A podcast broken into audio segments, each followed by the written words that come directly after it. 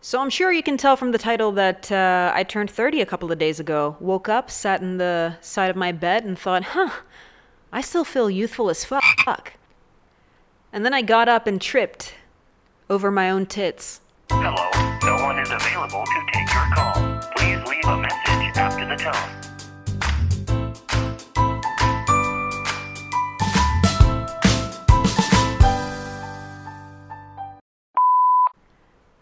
Welcome to another season of Cut the Foreplay Mail. what? I can't believe we made it to season four. I really did not expect that. I'm not very good at long term commitments, and yet here we are. Um, uh, very exciting. Hello, hello. My name is Nadia Favre. Nadia Favre. Nobody needs to say it like that because, yo, you don't want to have to hurt your esophagus each time you say my name. We'll just save that for a Saturday night together. Am I right? Am I? what I thought we would do today is that we would go birthday themed. And two things are very true on a birthday is that one, you get to do whatever the fuck you want. And I thought to myself, what is my favorite part of the podcast? And I love story time. I love badly reiterating a really eventful and intricate story to you. So I thought, hey, why not do it for the entire fucking episode? Like four solid stories, and we're gonna dive in deep, get your tea, get your chai, get your chai, get your chai. Get your, get your chai, get your snacks, because we're about to be in this. Number two, I realized that on birthdays, people are usually extremely honest, and I had this epiphany where a big part of the premise of this show is the assumption that you and I have sexual tension. I just realized that because there's no moment that goes by where I'm not talking to you like I'm trying to seduce you very awkwardly. And um, I hope you're into it because I sure am.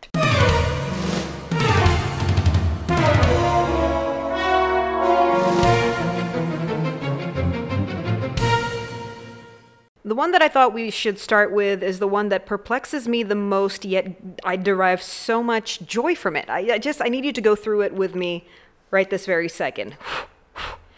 Here we go. John and Darla Cocker is who I. Wow.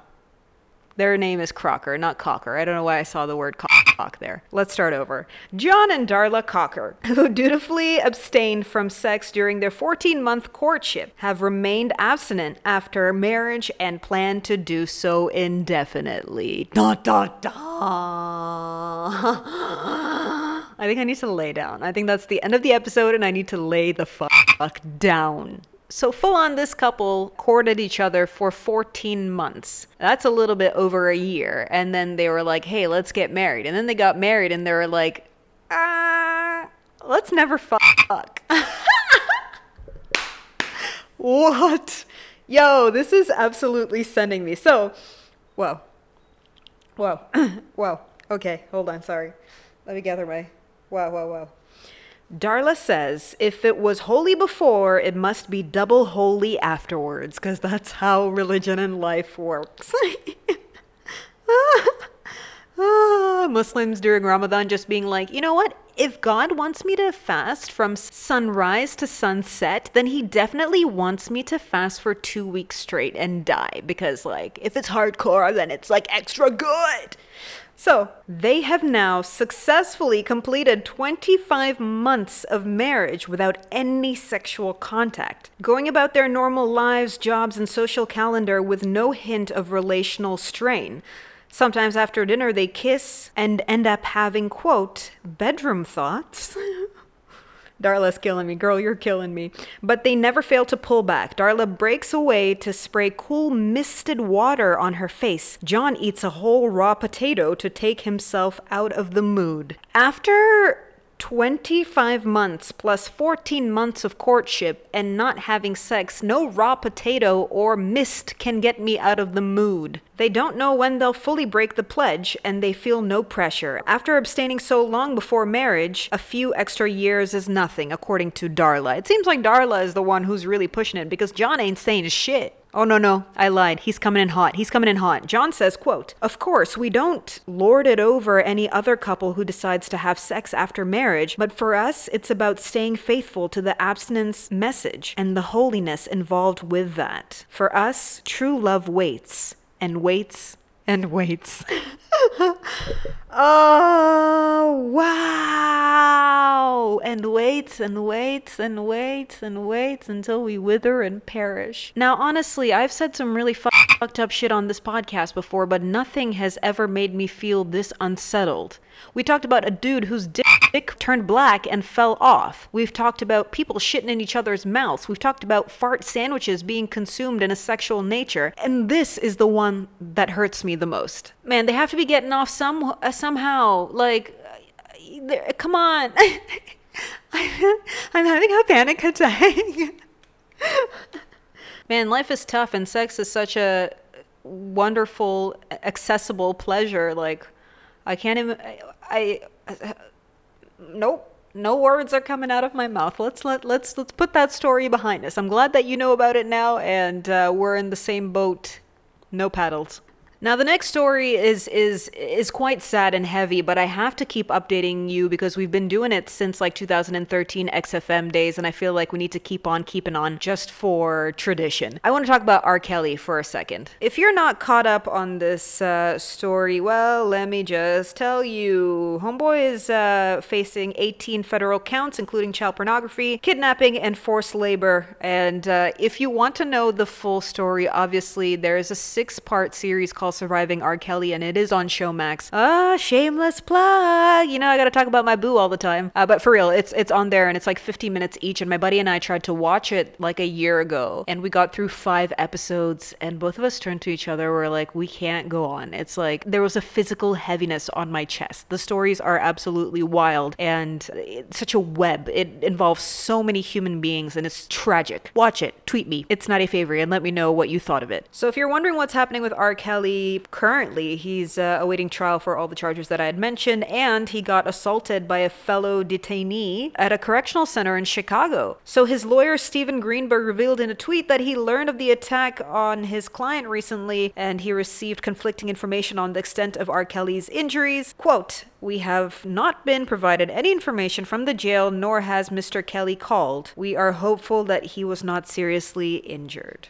I mean, I'm also hoping that he's not seriously injured because that man needs to sit in jail for fucking ever. Now, a spokesperson for the U.S. Federal Bureau of Prisons, uh, citing privacy and safety reasons, wouldn't confirm or deny Greenberg's report of the attack on Mr. Kelly. 53 years old, Grammy winner, also a man who's illiterate. These are all just really random facts about R. Kelly, but I think I think eh, this story really trips me out. And I'm gonna tell you with all sincerity. I had this uh, debate with someone more recently where they were like, "But how do you pick and choose who you listen to and who you don't based on the things that they've done?" Because then we shouldn't listen to Chris Brown or we shouldn't listen to Michael Jackson. And I actually don't. I don't listen to Michael Jackson. I don't listen to Chris Brown. I don't watch Kevin Spacey movies or shows. I stop watching or rewatching rather that 70s show because Danny Masterson's uh, on there and obviously, you know, the rape um, allegations and everything. And long story short, my reasoning is that personally, I don't want to put money in someone's pocket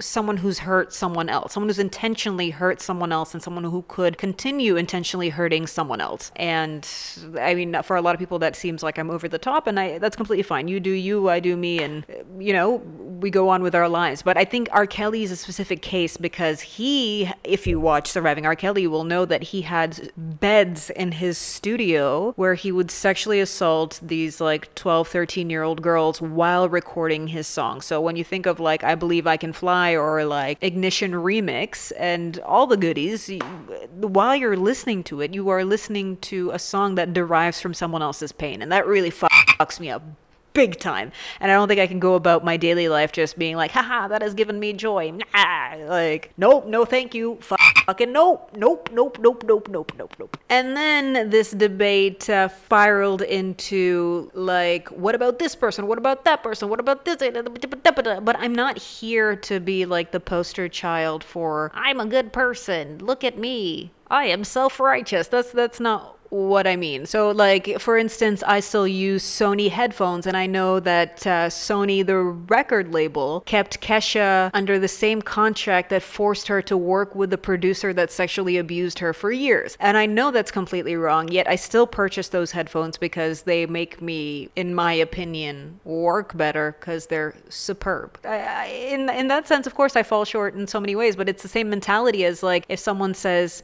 don't help out one homeless person because there's so many other homeless people, so what you're doing doesn't really matter. That is not true. It absolutely does matter. For the things that I can manage to control, I try to and I'm not perfect. Do you know what I mean? It's the same thing as being vegan. Like, yes, I am vegan. Yes, I'm trying to help the environment. Yes, I'm trying to not, you know, eat animals. Uh, but at the same time, I fly everywhere. I'm always on an airplane, and my carbon footprint in that sense must be high. But I'm reducing it by doing other things. You know, life is a delicate balance. I just don't want to listen to fucking pedophiles sue me. Like it, it can spiral into a whole bunch of things. Like, do I watch American Horror Story, which I love, uh, even though Emma Roberts is clearly abusive to her partners? Like, she beats the shit out of her her boyfriends, and that's atrocious to me. But I really like Sarah Paulson, and I really like the show, and it scares me, and I like that it scares me because I love horror movies. Like, what do I do? What do I do? I don't know. I don't have the answers. Ah! I don't know. I don't know. I don't know anymore. I know what you must be thinking. What about Kevin Hart and his homophobic slurs? homophobic slurs or not, that guy fucking blows. I would never watch anything by him, but I double extra don't watch anything by him because of the homophobic slurs. Just to reiterate, I don't fucking know what you should do. I have no fucking idea. 30 hasn't made me wiser. I'm just telling you things that are on my mind and heart. Cause you and I, we've come so far together. Wait, wait, wait, wait, wait, wait, wait, wait. Yes, Shania Twain. Still the one that I love, the only one I dream. Oh, you're the only one I win. Good night. Still the one. Sidebar, did you know Shania Twain obviously was Canadian and she grew up pretty poor that people used to make fun of her for being dirty? I think about that all the time and then I feel really sad. That bitch gave us some fucking bangers. Okay, let's move on to story number three. Where are we? Oh man. okay, this one is really, this one really fucks me up big time. An extreme tattoo lover has spent 6,000 pounds pounds to have his ears removed so that his head looks like a skull. When we were kids, a lot of people said that Marilyn Manson took out one of his ribs so that he can suck his own dick, and like I applaud that. I that's effort and A for effort and A for knowing what you want. Nobody can do it like you can. So that I understand. This one's got me baffled, okay? Sandro is his name and he's also known as Mr. Skullface. a little on the nose there. On social media, insisted his transformed appearance made him feel more confident, even though others called him disturbed and sick. Oh, I appreciate that. The 39 year old from, uh, oh God, I don't want to say, it's, it's too, it's like, the 39 year old from Germany now keeps the pair of lobes in a jar. Oh, That's nasty. Oh no, it's making my, my mouth water like I'm gonna barf. Hold on. Oh! Oh no, not yet. Hold on. No, no. Don't. I saw a picture. That's why. Okay, I'm fine. the, now keeps the pair of lobes in a jar and is planning to have his eyeballs tattooed and the tip of his nose removed. God, I thought it was going to be the tip of something else. Sandro said he first became interested in the world of body modification in 2007 when he saw someone with spikes embedded in their head on TV. Over the past 13 years, Sandro has had 17 body modifications, including tongue splitting surgery and a contactless payment chip embedded in his wrist. My God. That's wild. I could just picture him like montage shopping, like in Legally Blonde, just swiping his wrist. Da, da, da, with no ears. He also underwent operations to insert implants in his forehead, forearm, and hand. Sandro believes that his appearance has made it difficult for him to find a job or a relationship, but has also boosted his confidence. He said friends have tried to talk him out of the modifications, especially when it comes to cutting off his ears, but I'm just a person who likes to go his own way. Yeah, I can tell. Don't ears help you, like, balance because they help you with depth perception, right? Because they're little noise funnels. So he essentially says that he did a lot of research and he gives the solid advice of quote above all never do something just because you want to be more blatant or cool with it. It has to come from the heart and be for yourself. Sandro, Sandro, you motherfucking said it there. Maybe you can't find a job because you should be a motivational speaker. I felt it. These stories are just killing me today. Imagine Mr. McDonald over there had his dick fall off, and this guy's cutting things off on purpose. Oh, but to be fair, also, they're his body parts too cut off. It's his choice. I think I should probably have a guest on this show because it seems like I'm debating with myself today.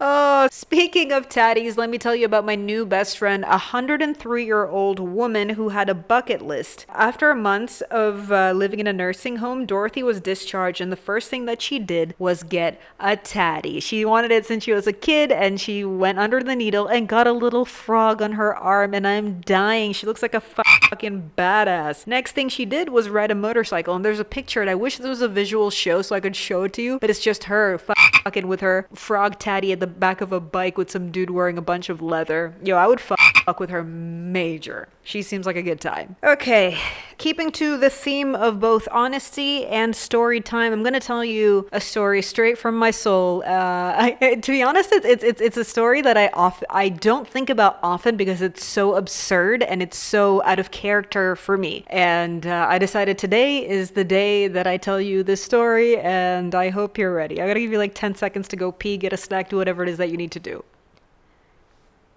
Or you could just pause it. I think that makes more sense. Yeah, just pause it. Okay, you're back. kind of nervous. A long time ago, I f- came back to Mombasa because uh, my cousin was getting married, and he is half Swiss, and he's marrying a British woman, and she has no idea about uh, Kenyan culture, coastal Swahili culture. My family was like the person who would be the best um, to help her assimilate and adapt is obviously Nadia. So, uh, Anna and I head off to get her henna done, and it's uh, in the Vitotoro of Mombasa, like deep in there, the places that I don't really know because I grew up here fucking in Nyali. So, we're walking down the, the small road, and I, I'm fully dressed, you know, like not here to show off my legs, nothing. So, you can't try to be regressive and be like, well, you shouldn't have it. No, I was covered up, covered up because, you know, otherwise, if you don't, in those Vitotoros, people are like, shame, shame, like in Game of Thrones. We're walking down that street, and then things kind of something just happens. Things gonna slow down for me because all I feel is like a tap on my ass.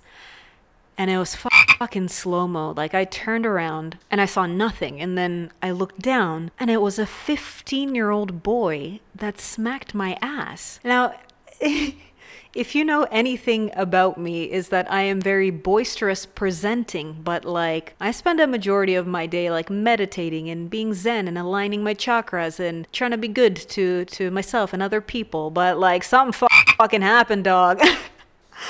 I looked this chubby motherfucker right in his face and was like, "You better fucking run." And he just went, so this kid is running, legging it. And my adorable in law is just standing there and everything disappears. The only thing I see is rage. Apparently, in my mind, I've told him to run because I was like, I want to give you a head start.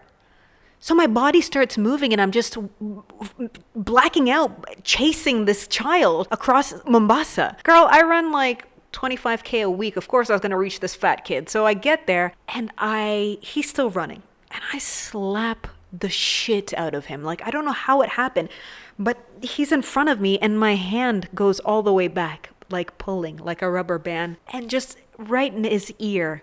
This boy, have you ever seen someone get slapped and almost faint, like the knees buckle and they just kind of like their body goes horizontal, like just, and then into a wall. I, I like full on. He must be deaf in one ear. Like I, I did, I did, I had to do it. I, I mean, I, I don't know what to say. So he continued to run away, and then uh, Anna and I, I didn't say a word. She was just like, we were both kind of like silent, and I took her to get her henna done. Oh I am not for physical violence. And this is essentially a story where I'm like, I hit a kid. But, like, you should have seen his smug fu- fucking face when he, uh, without consent, touched my body. Man, and that uh, that is a story I would like to leave in my 20s and never experience again, to be perfectly honest. Woo! Black outrage is hella real. I hope you enjoyed that. My cheeks hurt from smiling because I feel so awkward. Now, to conclude this episode, I thought that I would throw in this little montage because I was quite fearful of turning 30. I was scared that, like, the leniency that I afford myself in my 20s would not bleed into my 30s. And um, lucky for me, I have a lot of wonderful people in their 30s that I love and trust that are willing to give me advice. You might recognize some of the voices, some of them might be strangers, but if you're in a similar situation, take the words of wisdom and run away with them. Cue montage. Hello, Nadia. Hey, Nadia. Hi, Nadia. It's Sarah. Hey, Nadia. Hello, Nadia. Nadia, Nadia, Nadia. It's Anna. Dear Nadia. So I know you're turning 30. Just wanted to uh, drop happy birthday wishes as you hit the big 3 0. You beautiful birthday queen. Welcome to your 30s. And you are finally in your 30s. So you're turning 30 and you're looking for a bit of advice. So I wanted to give you some advice. So Christine and I spoke about this yesterday. I think that I could give you some advice that could work. Maybe. Let's see. So here is some advice that I think I can give you. I feel I am well qualified to offer you the following advice. Let's start with the serious stuff. Do not lose your humanity. Without a conscience, a good conscience, nothing really matters. Creating boundaries.